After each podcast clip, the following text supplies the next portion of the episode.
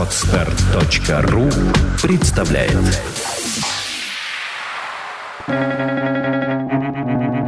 Свободное радио Компьюлента Богу было угодно даровать человечеству энтузиазм, чтобы возместить отсутствие разума. Эдмунд Берг.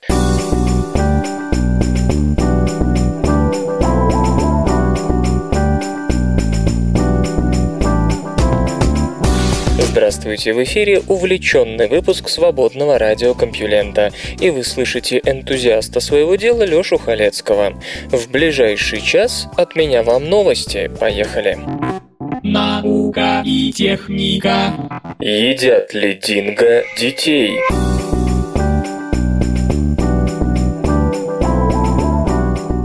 Через несколько дней Элизабет Моррис, исследователь северной территории Австралии, откроет четвертое расследование одного из самых позорных инцидентов в истории страны.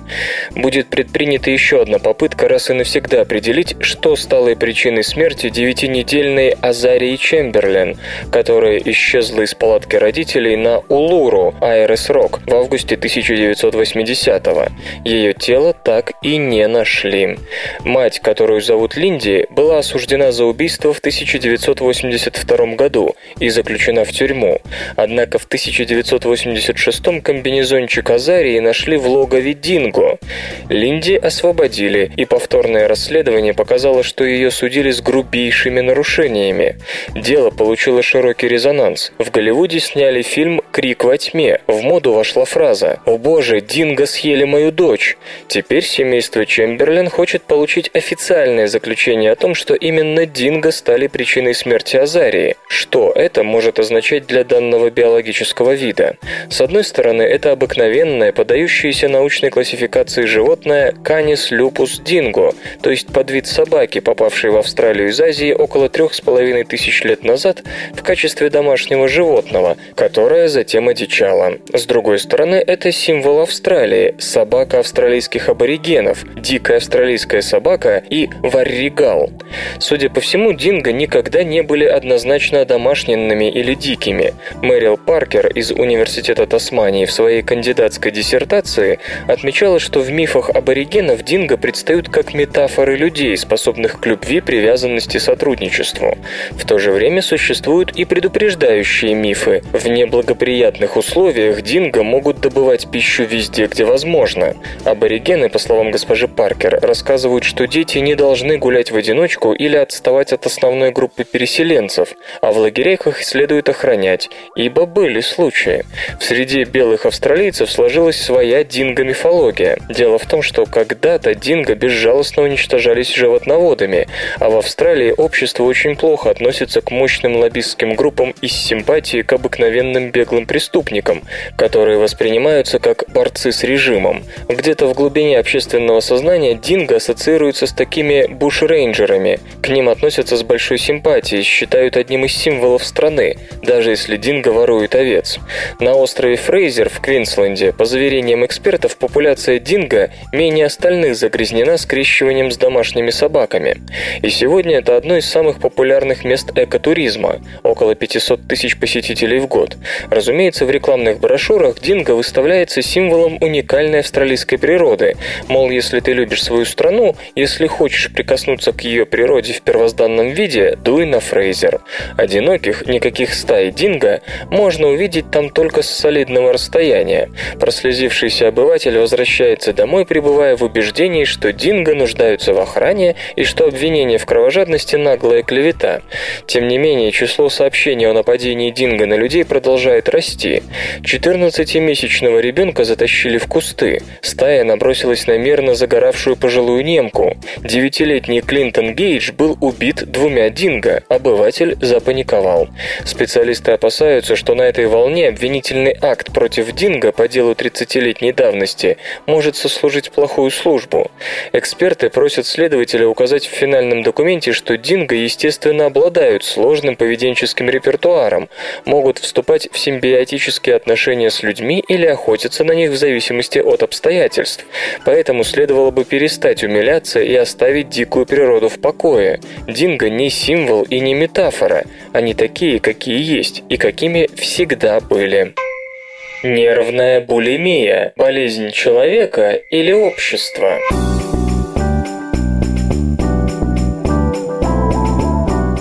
Хотя термин «нервная булимия» предложен Джеральдом Расселом еще в 1979 году, лишь недавно исследователи попытались вскрыть причину возникновения этого новомодного заболевания, о котором прежде никто никогда не слышал, потому что его просто не существовало.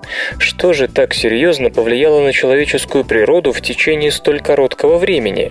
И можно ли бороться с этим неизвестным фактором?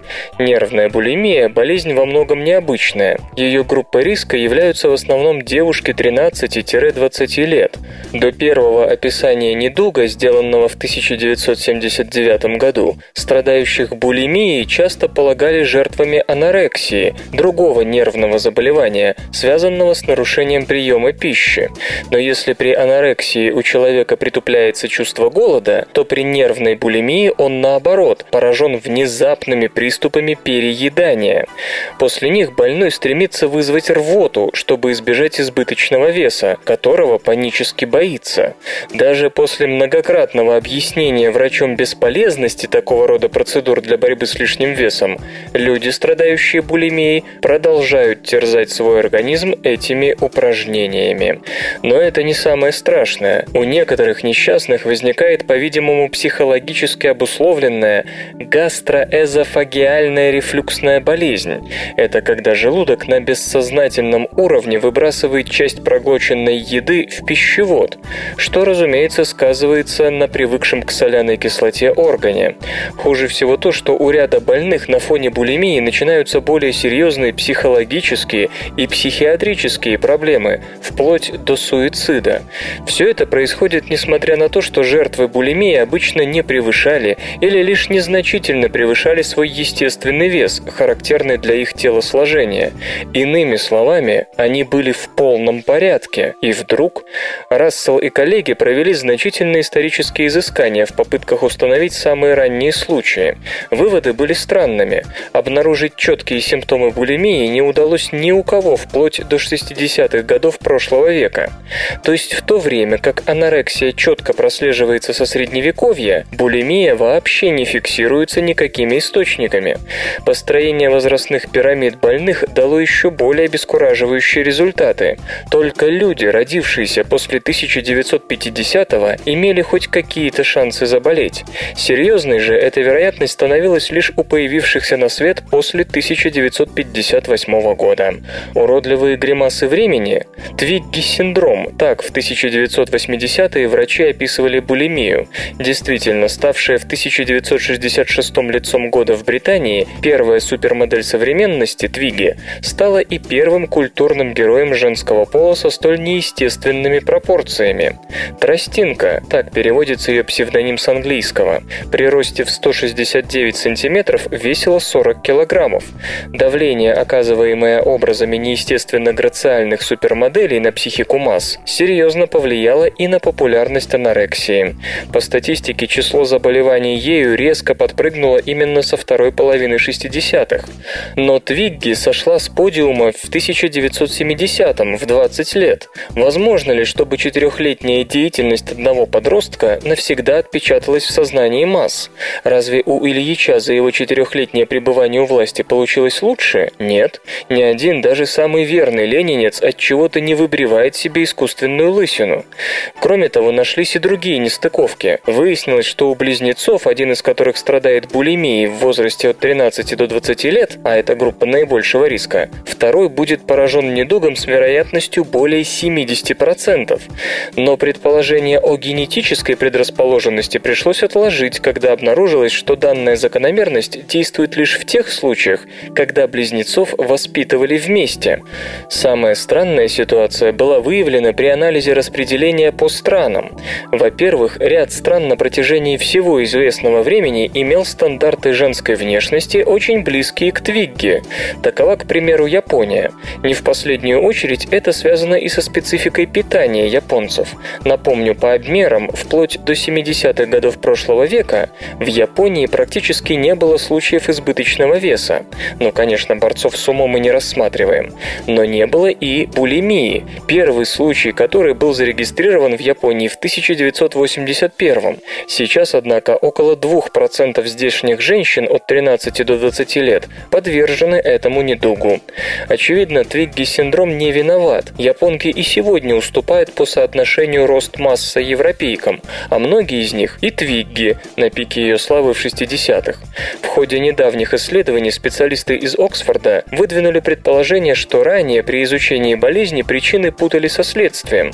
Похоже, неизбыточная еда ведет к вызываемой больным искусственной рвоте, а наоборот, потеря питательных веществ, вызванная столь сомнительной чисткой организма от лишней еды, приводит к приступам волчьего аппетита, коими тело просто пытается нормализовать ситуацию. Иными словами, реальная конституция человека никак не связана с его стремлением сбросить вес экстремальными методами. Кроме того, если прежде было принято считать, что распространение булимии напрямую связано с экономическим развитием страны, то теперь об этом, по-видимому, можно забыть. Если верить медстатистике, после появления телевидения в фиджийской провинции Надрага-Наваза процент больных булимией среди женщин из возрастной группы риска вырос с нуля в 1995 году, ну то бишь до телевидения, до почти 12% в 1998, через три года после появления. Внимательное изучение статистики стран третьего мира привело специалистов к выводу о том, что если средства массовой информации государства англоязычные, то булимия возникает даже в самых бедных местах, вроде тех же островов Фиджи. И чем выше языковая и культурная обособленность населения того или иного государства или провинции, тем реже встречается подобное явление. Например, в Португалии ни одно исследование не выявило ничего больше 0,3%, что почти в 40 раз ниже фиджийских показателей. И это при том, что ВВП на душу населения на Фиджи в 5 раз меньше португальского. Лучшим образцом культурно-языковой изоляции среди стран, имеющих открытую медицинскую статистику, британские ученые признали Кубу. Там не зафиксировано ни одного случая нервной булимии, хотя даже по данным ЦРУ здесь больше обеспеченных людей, чем на Фиджи. Как поясняют исследователи, фактически речь вероятнее всего идет о привязке к образцам, свойственным современной англо-американской культуре в целом, и Твиги здесь лишь капля в море, в которой отразилось солнце. Восстановлены лесные Помпеи пермского периода.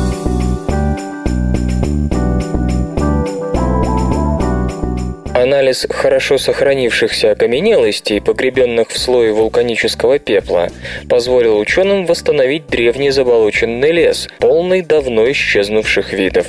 Извержение, погубившее тропический лес на территории современного Северного Китая, создало своего рода капсулу времени с беспрецедентным уровнем детализации флоры. Обычно палеоэкологи могут сделать вывод о богатстве древних лесных экосистем только путем умозрительного соединения сохранение фрагментов окаменелых растений разного возраста. Герман Пфефферкорн из Университета Пенсильвании и его коллеги обнаружили одну из таких капсул в породе возрастом 298 миллионов лет. Толщина зольных отложений и размер отдельных частиц пепла свидетельствуют о том, что извержение произошло более чем в 100 километрах от лесных Помпей. Ученые восстановили древнюю экосистему с помощью анализа расположения отдельных растений в трех местах местах, которые в общей сложности охватывают более тысячи квадратных метров. Там обитали представители шести групп флоры. Помимо стандартных папоротников с широкой и низкой кроной, в лесном болоте росли деревья, похожие на метелки, со стволами в два раза выше телефонных столбов, а также лозы и три вида загадочной группы под названием Ноигератиалис – небольшие спороносные деревья, которые ученые считают близкими родственниками первых папоротников памятников. Это прекрасное исследование, говорит палеоботаник Роберт Гастальдо из Колби колледжа США. Многие из этих групп растений нам известны по другим местам, но мы понятия не имели, что они могли расти вместе. Лес располагался на северо-западном краю большого тропического острова у восточного побережья Пангеи. Большинство таких лесов исчезло на миллионы лет раньше в результате засухи, ибо земля, на которой они стояли при формировании суперконтинента, оказалась далеко от моря. В этом смысле данный лес представлял собой капсулу времени еще до того, как был засыпан пеплом. Софт и безопасность.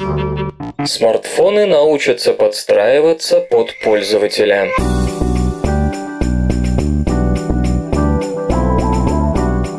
Компания NEC разработала специальное программное обеспечение, которое позволит коммуникаторам отслеживать свои перемещения и в зависимости от этого изменять способ оповещения о входящих вызовах. Приложение использует данные со встроенных в смартфон сенсоров и приемника спутниковой системы навигации GPS для контроля скорости движения. Программа, к примеру, может определить, перемещается ли владелец умнофона пешком, едет на машине или остается неподвижным. В зависимости от этого коммуникатор коммуникатор может самостоятельно изменить тип оповещения о вызовах, перейдя со стандартного звонка, скажем, в бесшумный режим или режим голосовой почты. По задумке NEC, программа сможет автоматически выбирать наиболее подходящий в конкретной ситуации тип коммуникации – электронная почта, СМС или голосовые вызовы. Автоматическое изменение режима может оказаться полезным, например, когда владелец смартфона находится за рулем. В этом случае назойливые звонки могут стать причиной ДТП. Разработка Connect будет демонстрироваться на выставке Mobile World Congress 2012. Биз-биз-бизнес. Доля смартфонов на рынке сотовых аппаратов США продолжает расти.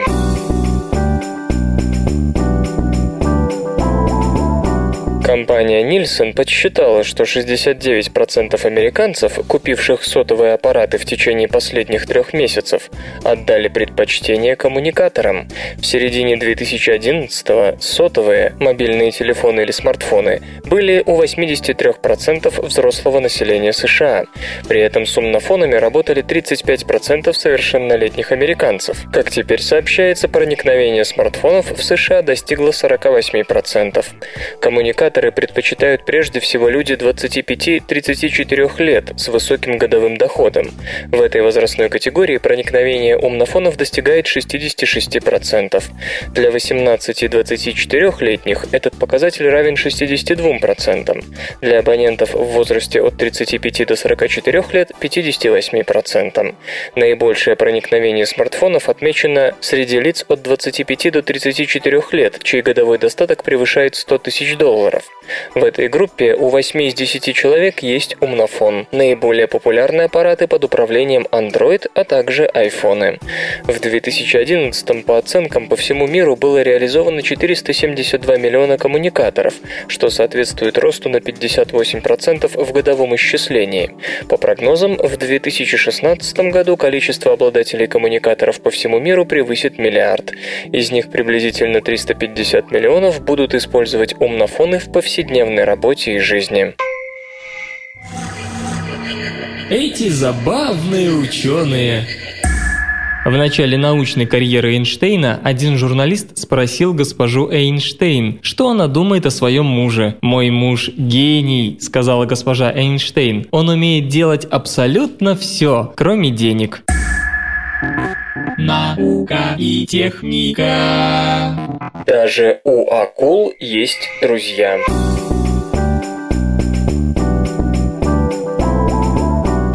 Зоологи впервые показали наличие у акул прочных социальных связей друг с другом. Несмотря на свою знаменитую свирепость, акулы могут образовывать устойчивые социальные группы, полагают зоологи из французского научно-исследовательского центра Криобе. Обычное представление об акулах состоит в том, что их считают хищниками-одиночками, а группы акул, которые порой наблюдают, нестабильны и недолговечны. Как все мы хорошо знаем из голливудских страшилок, акулы объединяют меняются только ввиду скорой добычи. Порвав на кровавые клочья кого-нибудь, например, второстепенного персонажа, чудовища устремляются в разные стороны, исчезая в таинственной мгле тропического моря. Но, как пишут ученые, такое представление не вполне верно. Исследователи изучали мальгашских ночных акул, обитающих у островов французской Полинезии. Длина акул этого вида редко превышает полтора-два метра. Известны случаи нападения на людей, но инцидентов со смертельным исходом не было. Зоологи отплывали от берега до 10 километров и погружались на глубину около 15 метров, где и наблюдали за поведением акул. О том, что мальгашские черные акулы образуют небольшие группы, было известно давно, но сейчас ученым удалось впервые показать, что состав этих групп далеко не случайен.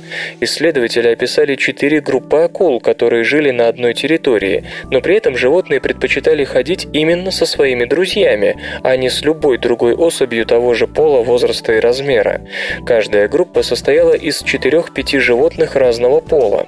Ученые полагают, что такое объединение помогает акулам защищать свою территорию и самих себя от агрессии со стороны собратьев. Кроме того, получены данные в пользу того, что акулы действуют коллективно и во время охоты, когда каждый знает, где он должен находиться и что ему делать.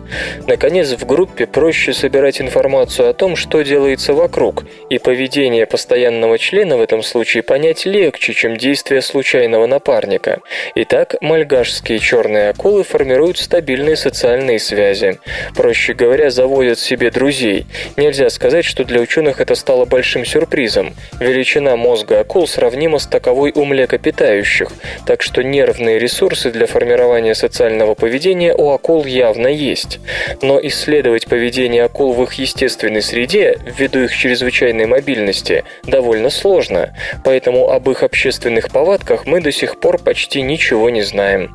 Ученые допускают, что и другие виды тоже обладают какими-то стабильными социальными отношениями.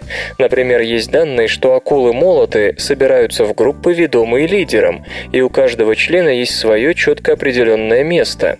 Прочные социальные связи часто формируются на основе связей родственных, и сейчас исследователи анализируют ДНК подопытных акул, чтобы проверить, не являются ли члены одной группы еще и членами одного семейного клана. Почему кальмары летают?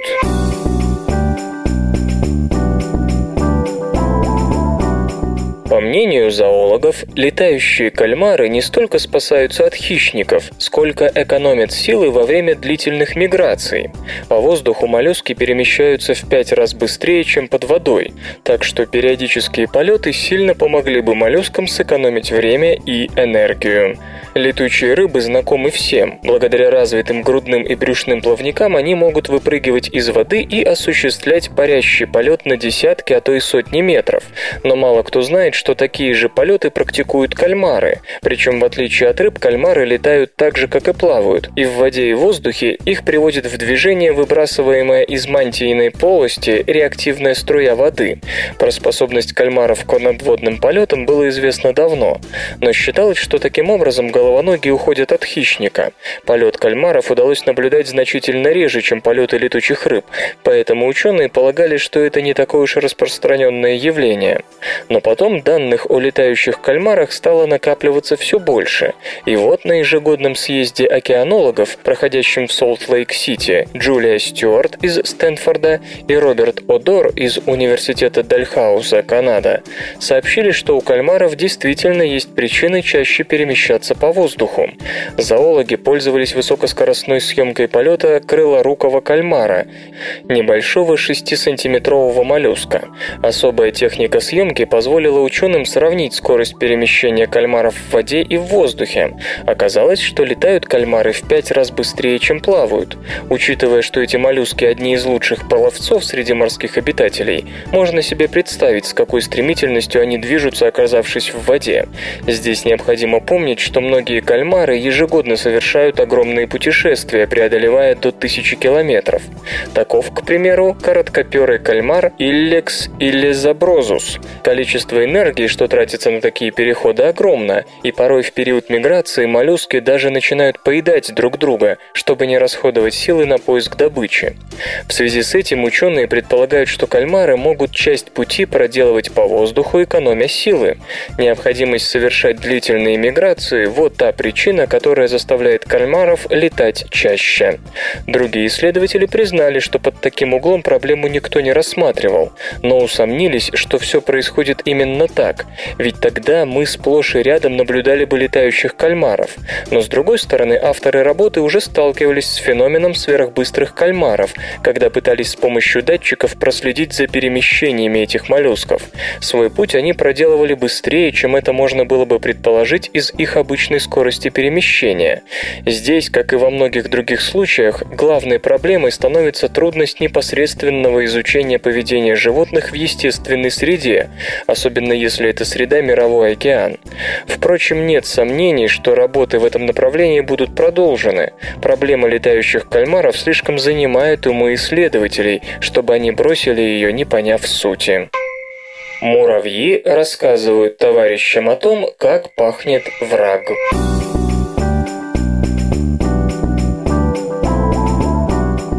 Муравьи передают друг другу запах чужаков, чтобы на случай вторжения быстрее и энергичнее реагировать на появление вражеских сил.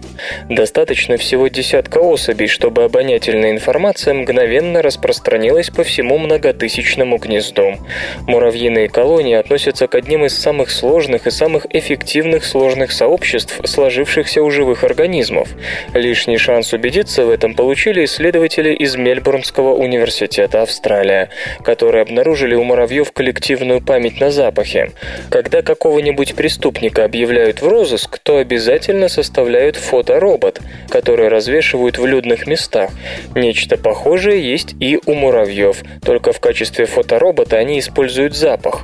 Запахи – это основа муравьиного сообщества, основное средство коммуникации и управления. Каждый муравей выделяет феромоны, по которым можно удостоверить его личность. Когда другой муравей муравей заходит на чужую территорию, местные сразу об этом узнают. От него пахнет не так, как от члена их колонии. А если чужак-разведчик вражеской армии, то как предупредить остальных об угрозе? Исследователи ставили следующий эксперимент с тропическими муравьями портными Оецофилла смарагдина. Они брали по одному муравью из двух разных колоний и позволяли им обнюхать друг друга. Процедура проводилась 15 раз, то есть на 500 тысячное гнездо приходилось всего 15 особей, которые знали чужой запах.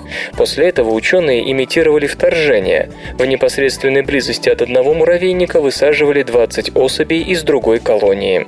Как пишут авторы работы, если до этого хотя бы несколько членов колонии сталкивались с чужаками, то при появлении вторженцев вблизи муравейника местные атаковали их большим числом и гораздо агрессивнее.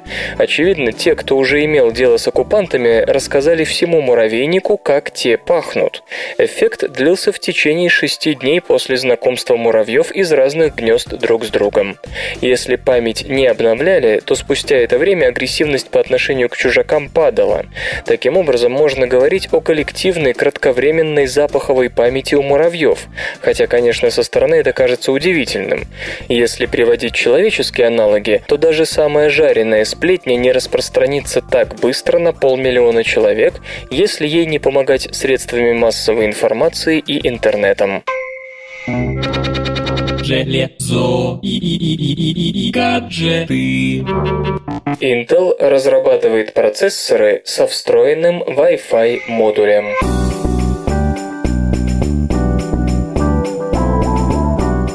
Корпорация Intel представила прототип микропроцессора нового поколения для портативных устройств. Чип с кодовым именем Rose Point объединяет энергетически эффективные вычислительные ядра Atom и контроллер беспроводной связи Wi-Fi с частотой 2,4 ГГц. Для обеспечения нормальной работы компонентов использованы специализированные средства подавления помех и экранирования. Предполагается, что в перспективе чипы Rose Point найдут применение в портативных компьютерах и смартфонах.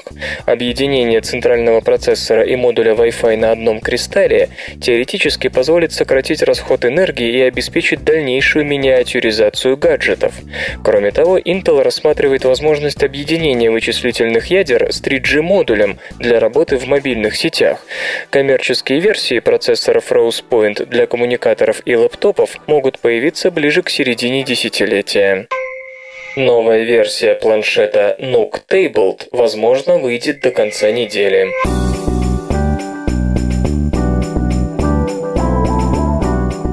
Компания Barnes Noble, по информации осведомленных веб-источников, вот-вот выпустит упрощенную версию планшетного компьютера Nook Tablet. Оригинальная модель Nook Tablet, дебютировавшая в ноябре, наделена двухъядерным процессором T-AMAP4 с тактовой частотой 1 ГГц, 7-дюймовым сенсорным дисплеем Vivid View с разрешением 1024 на 600 точек, 1 гигабайтом оперативной памяти, флеш-модулем вместимостью 16 гигабайт, адаптером Wi-Fi и microSD слотом.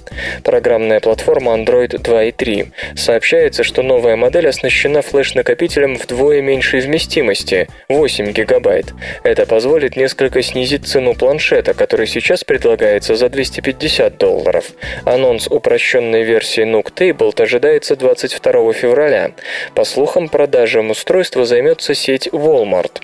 В четвертом квартале, по подсчетам аналитиков, было реализовано 27 миллионов 100 тысяч планшетов. Рост по сравнению с третьей четвертью 2011 когда продажи равнялись 17,5 миллионам штук, составил около 60%. Музычный перапынок.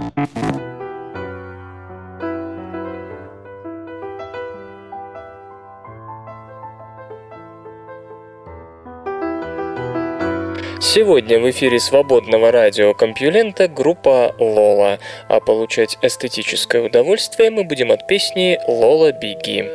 В своих ладонях меня ты никогда не найдешь. В пыльных брызгах витрин я не останусь, как дождь. Плевать, что гаснут огни, беги, Лола, беги! Беги,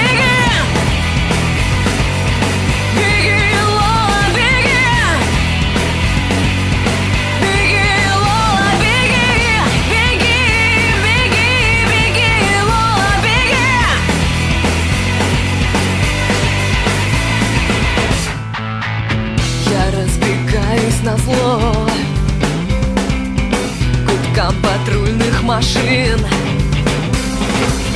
И даже скрежет пружин Уже не скажет дыши Плевать, что гаснут огни Беги,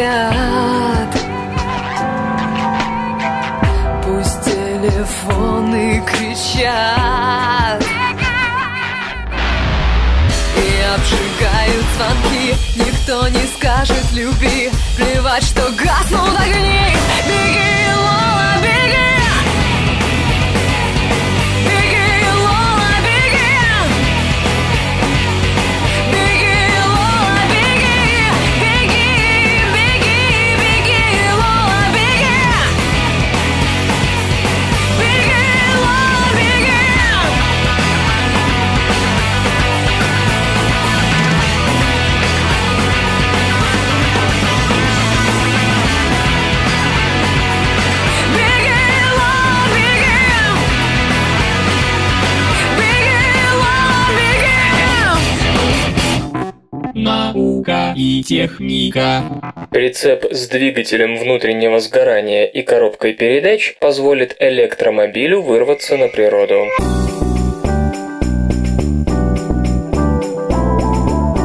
Сегодняшние электромобили не могут отъехать далеко от города, у них предательски ограничен запас энергии.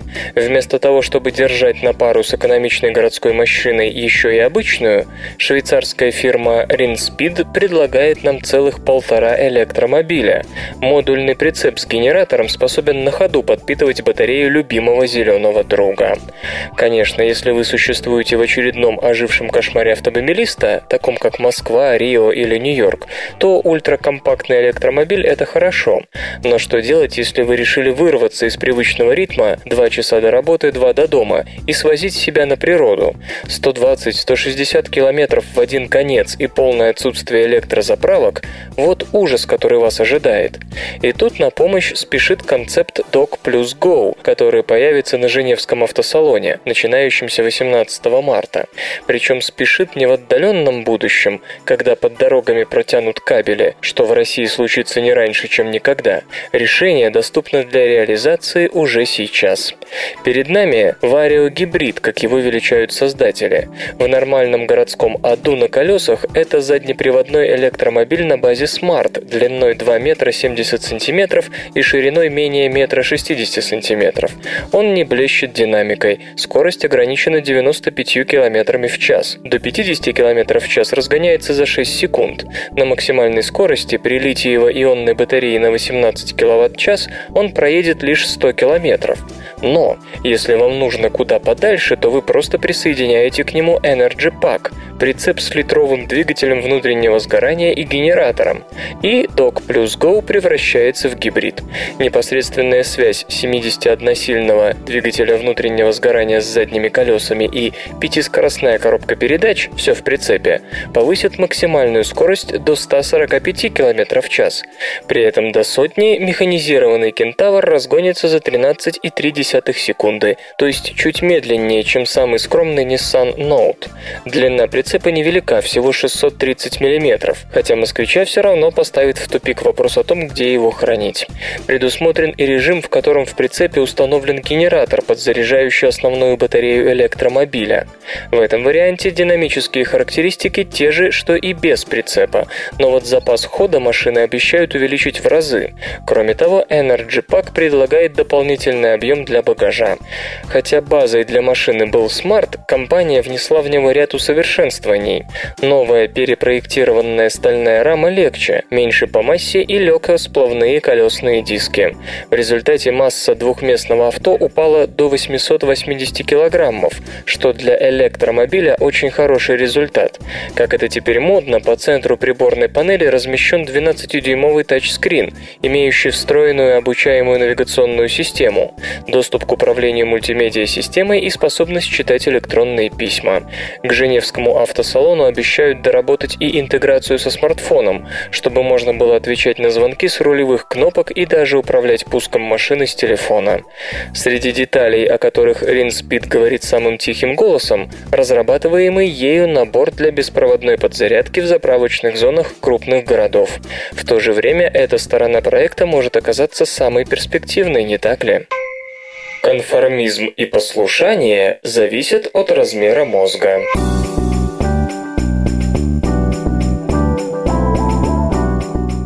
Мнению исследователей, склонность к соглашательству и стремление быть как все можно предсказать по размеру мозга. Как ни странно, у конформистов некоторые зоны мозга больше, чем у нонконформистов. Мы постоянно что-нибудь выбираем, начиная с того, что съесть на обед и заканчивая политическими предпочтениями. Решение зависит от множества факторов. И чего уж скрывать, чужое мнение среди них одно из самых весомых. Все мы разные, но далеко не все могут сопротивляться давлению социума. Очевидно, для психологов тут бездна материала для изучения. Но сейчас психология часто работает в тесной связке с нейрофизиологией, а потому исследователи из США и Европы заинтересовал вопрос, нет ли у конформизма, кроме психологических, еще и нейроанатомических причин. Для эксперимента были отобраны 28 добровольцев. Нейрофизиологическая часть исследования проблем не вызвала. Строение мозга у участников оценивалось с помощью всемогущего МРТ-сканера. А вот чтобы оценить склонность к конформизму и готовность согласиться с мнением авторитета, экспериментаторам пришлось прибегнуть к музыкальной критике. За неделю до испытания каждый подопытный составил список из 20 любимых песен. Затем уже в ходе эксперимента человек должен был оценить свои любимые композиции по 10-бальной шкале. Затем психологи говорили, что по поводу этой музыки думают уважаемые критики и показывали участникам баллы, выставленные их произведением профессионалами. После этого добровольцы могли сравнить свои вкусы и вкусы критиков на незнакомом музыкальном материале. Наконец, эксперимент заканчивался тем, что его участники вновь оценивали свои любимые песни. Как легко догадаться, склонность соглашаться или не соглашаться с авторитетом оценивалась по разнице между исходным и конечным мнением. Полученную информацию ученые сравнивали с нейроанатомическими данными по результатам МРТ-сканирования. Как пишут исследователи, степень социального влияния четко совпадала с объемом серого вещества в латеральной части орбитофронтальной зоны коры обоих полушарий мозга. Чем больше серого вещества, тем сильнее человек поддавался мнению авторитетного критика. Авторы полагают, что эта область мозга отвечает за анализ причин и последствий социальных конфликтов, которые как раз могут возникать из-за несхожести мнений. Конфликт – это стресс, а мозг настроен так, чтобы избегать стресса, и увеличенная орбитофронтальная кора находит выход из сложившейся неприятной ситуации, помогая согласовать свое мнение с мнением авторитета. Это значит, что такое свойство психики, как послушание, зависит не только от программного обеспечения, чистой психологии, но и от анатомических особенностей нервной ткани. Возвращаясь к результатам исследования, можно сказать, что вряд ли стоит оценивать их с точки зрения того самого общественного мнения. Нонконформисты могут не поверить им, поскольку полагают, что стоят выше серой массы. С другой стороны, конформисты могут с этими результатами радостно согласиться, так как они как бы свидетельствуют, что и эволюция с конформистами заодно. Следует порадоваться, что эти результаты получены в зарубежных лабораториях. Займись подобным наши ученые, не миновать их многотысячных политических демонстраций под окнами института. Google разрабатывает систему голосового управления для платформы Google TV.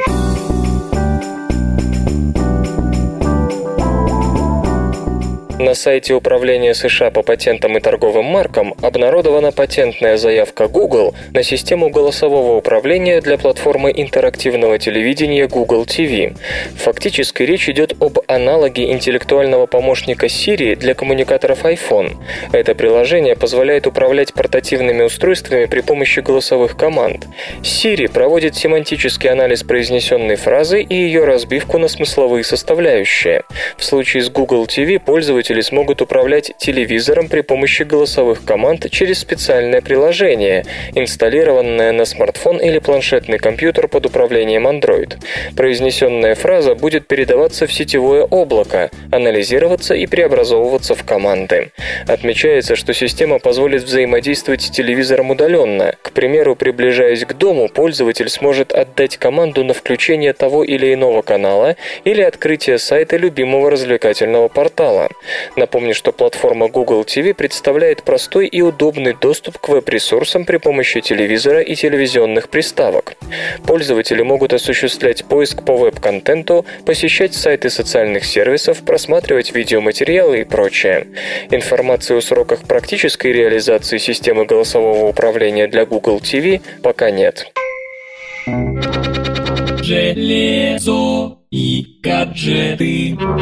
Canon вскоре может представить беззеркальную фотокамеру со сменной оптикой.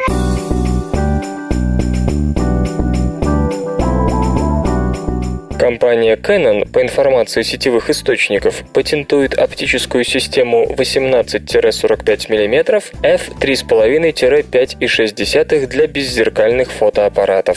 Сообщается, что разработка ориентирована на цифровые фотокамеры со сменной оптикой, оснащенные матрицей формата APS-C Advanced Photo System Type-C.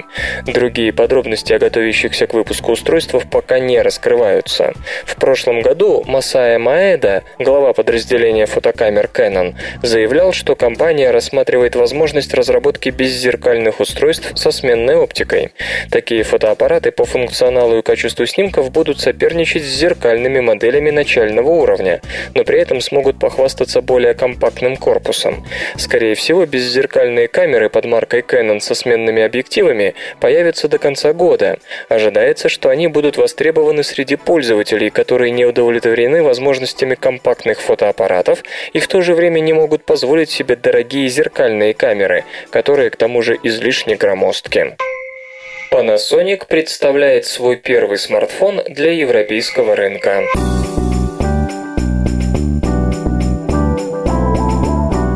Компания Panasonic, как и обещала, выходит на европейский рынок коммуникаторов. Первым аппаратом Panasonic для Европы стала модель Eluga. Она выполнена в герметичном корпусе, благодаря которому может полчаса находиться под водой на глубине до 1 метра.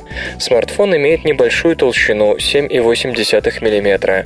Его вес составляет около 100 граммов. Сердце Eluga – двухъядерный процессор Texas Instruments AMAP 4430, функционирует функционирующий на тактовой частоте 1 ГГц. Изначально на коммуникатор будет инсталлироваться операционная система Android 2.3.5 Gingerbread. Летом появится обновление до Android 4.0 Ice Cream Sandwich. В арсенале новинки камера с 8-мегапиксельной матрицей, 8 ГБ флеш-памяти и микрочип NFC. Сенсорный дисплей с диагональю 4,3 дюйма обладает разрешением 540 на 960 точек, габариты 123 на 62 и на 7,8 мм. В продажу смартфон поступит в апреле по ориентировочной цене в 400-450 евро. Panasonic также присматривается к североамериканскому и азиатскому рынкам. Сроки начала продаж умнофонов в этих регионах пока не уточняется, но, скорее всего, это случится до конца года. В 2016-м Panasonic планирует поставить за пределы Японии до 9 миллионов сотовых аппаратов.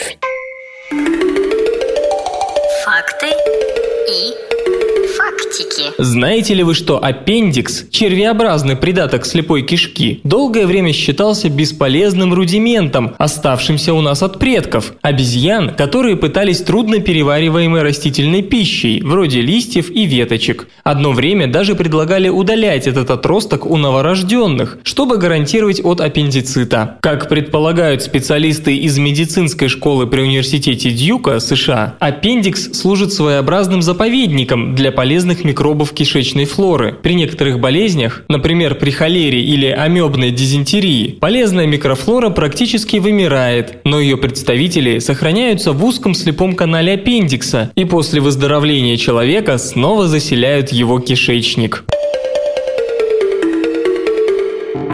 Наука и техника. Создан сверхадгезионный материал, патент которого позаимствован у Геккона.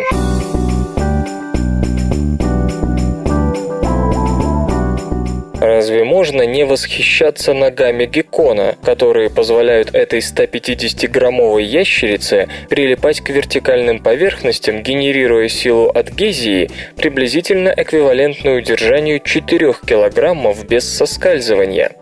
Исследователи из Массачусетского университета в городе Амхерст, специализирующиеся в химии полимеров и биологии, наконец-то раскрыли секрет конечностей геккона, что позволило им создать гек-скин, приспособление размером с ладонь, способное удерживать на гладкой стене до 300 килограммов. Все предыдущие попытки искусственно добиться огромной адгезионной энергии, производимой ногами геккона, основывались на воссоздании численного количества щетинок, которые обильно покрывают ножки ящерицы. Но ничего толкового из этого не вышло, так как подход совершенно не принимал в рассмотрение всю сложность строения гекконовых конечностей. По словам разработчиков нового самого материала ноги ящерицы – это сложный механизм, включающий несколько постоянно взаимодействующих элементов, а именно сухожилия, кожу и кости, которые работают вместе, обеспечивая легко обратимую адгезию. Благодаря этой работе выяснилось, что простой и вместе с тем элегантный секрет геккона совершенно не нуждается в тех самых щетинках и созданный исследователями Гексkin наглядное тому подтверждение. Ключевым моментом стала разработка интегрированного адгезионного материала, в котором мягкая липнущая силиконовая прокладка вплетена в жесткий материал, играющий роль искусственного сухожилия.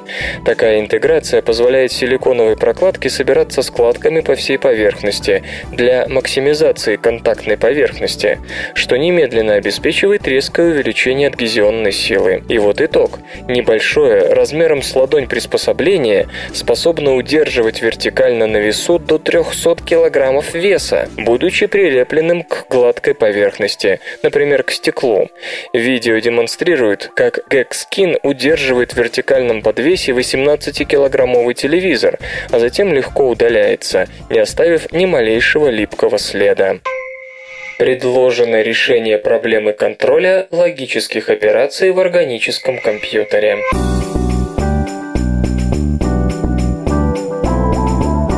Идея использования молекул ДНК для проведения расчетов не нова.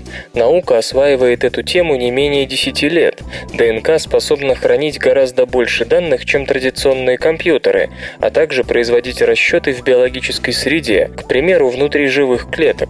Но технология все еще сильно ограничена в смысле нашей способности контролировать то, когда и где конкретные вычисления будут иметь место. В ДНК-компьютере логические вентили получаются комбинированными комбинированием различных молекулярных цепочек ДНК, а не набором транзисторов. Недостаток такого подхода состоит в том, что ДНК-расчеты происходят в лабораторной пробирке, и в этом случае не существует никакого простого метода, с помощью которого можно было бы проконтролировать место и время совершения математических действий, что делает почти невозможным выполнение сложных, но и простых тоже последовательностей операций. Сотрудник Университета Северной Каролины США Алекс Дайтер Морс разработал метод контроля логических вентилей для сложения, вычитания и тому подобного внутри основанной на ДНК компьютерной системы. Проблему удалось решить, используя активируемые светом молекулярные цепочки логических ДНК-вентилей для входящих данных, что позволило управлять расчетами ультрафиолетовым светом. Такие процессы в биохимии известны под общим названием фотоловушка. Так господину Дайтерсу удалось поймать несколько различных нуклеотидов в фотоловушке из логических ДНК-вентилей И. Когда вентиль облучался ультрафиолетовым светом, он активировался и завершал свою математическую операцию, демонстрируя тем самым то, что фотоактивные логические вентили способны предложить эффективное решение проблемы «когда и где», мешающие развитию ДНК-вычислений. Господин Дайтерс надеется, что использование светового контроля над логическими ДНК-вентилями даст ученым возможность не только проводить расчеты более сложных разных последовательностей математических вычислений, но и создавать интерфейсы между традиционными кремниевыми машинами и компьютерами, основанными на ДНК показан новый способ изготовления оптоволокна со встроенными полупроводниковыми приборами.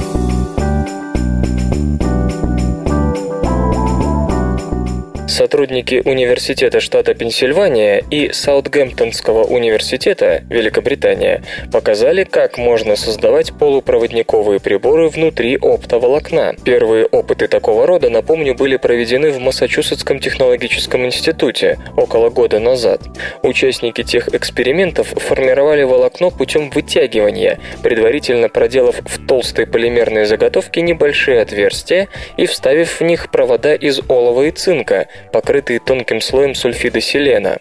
По мере вытягивания в объеме заготовки формировались наноразмерные домены соленида цинка, и в результате исследователи получили распределенные по длине волокна полупроводниковые диоды. Новый метод представляется чуть более простым. Роль заготовки здесь сыграло микроструктурированное оптоволокно с наноразмерными каналами, в которые под давлением закачивался газ, содержащий необходимые элементы, скажем, кремний, германий или платин платину.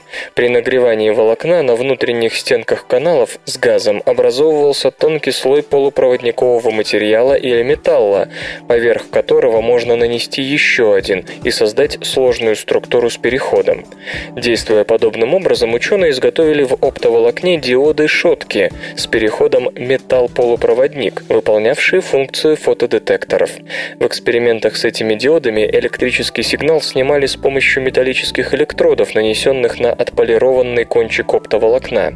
Предложенная технология также подходит для нанесения на стенки каналов слоев составных полупроводников, к примеру, того же селенида цинка. Важнейшим ее преимуществом авторы называют то, что она позволяет четко контролировать уровень легирования осаждаемых полупроводниковых материалов. Чтобы получить проводимость N или P типа, к исходному газу нужно добавить фосфор или бор.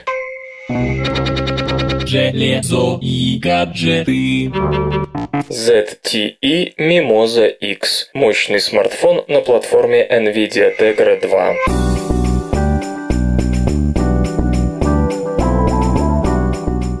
Компания ZTE анонсировала сегодня коммуникатор Mimosa X под управлением операционной системы Android 4.0 Ice Cream Sandwich.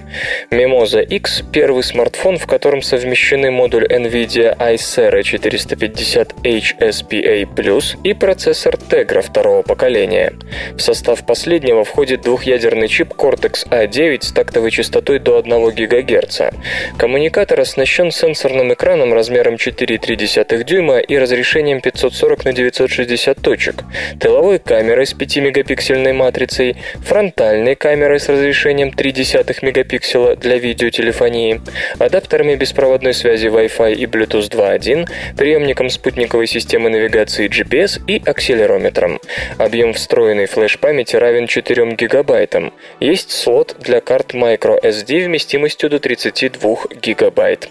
Компания ZTE планирует продемонстрировать Mimosa X на выставке Mobile World Congress 2012. В продажу смартфон поступит во втором квартале. Данных о цене пока нет. LG Optimus LTE Tag – смартфон с 4-дюймовым дисплеем.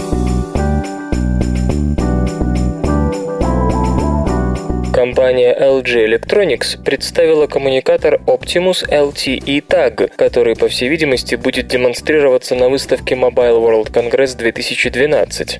Особенность аппарата – поддержка новой системы LG Tag Plus, которая позволяет автоматически изменять настройки путем считывания специальных цифровых меток. Обмен данными при этом осуществляется посредством связи Near Field Communication. Так, например, в офисе метка Tag Plus может использоваться для выбора беззвучного режима и включения адаптера Wi-Fi. В автомобиле может быть автоматически активирован GPS-приемник, Bluetooth-модуль и увеличена громкость. Варианты настроек через систему TAG Plus по заявлениям LG безграничны. В смартфон Optimus LTE TAG установлен двухъядерный процессор с тактовой частотой 1,2 ГГц. Сенсорный дисплей с диагональю 4,3 дюйма обладает разрешением 480 на 800 точек. На борту новинки 16 16 гигабайт флеш-памяти, 5-мегапиксельная тыловая камера со вспышкой и фронтальная камера разрешением 1,3 мегапикселя. Питание обеспечивает аккумуляторная батарея емкостью 1700 мАч. На коммуникатор инсталлирована операционная система Android 2.3 Gingerbread. Позднее производитель обещает апдейт до Android 4.0 Ice Cream Sandwich. Информации о цене пока нет. Свободное радио Компьюлента.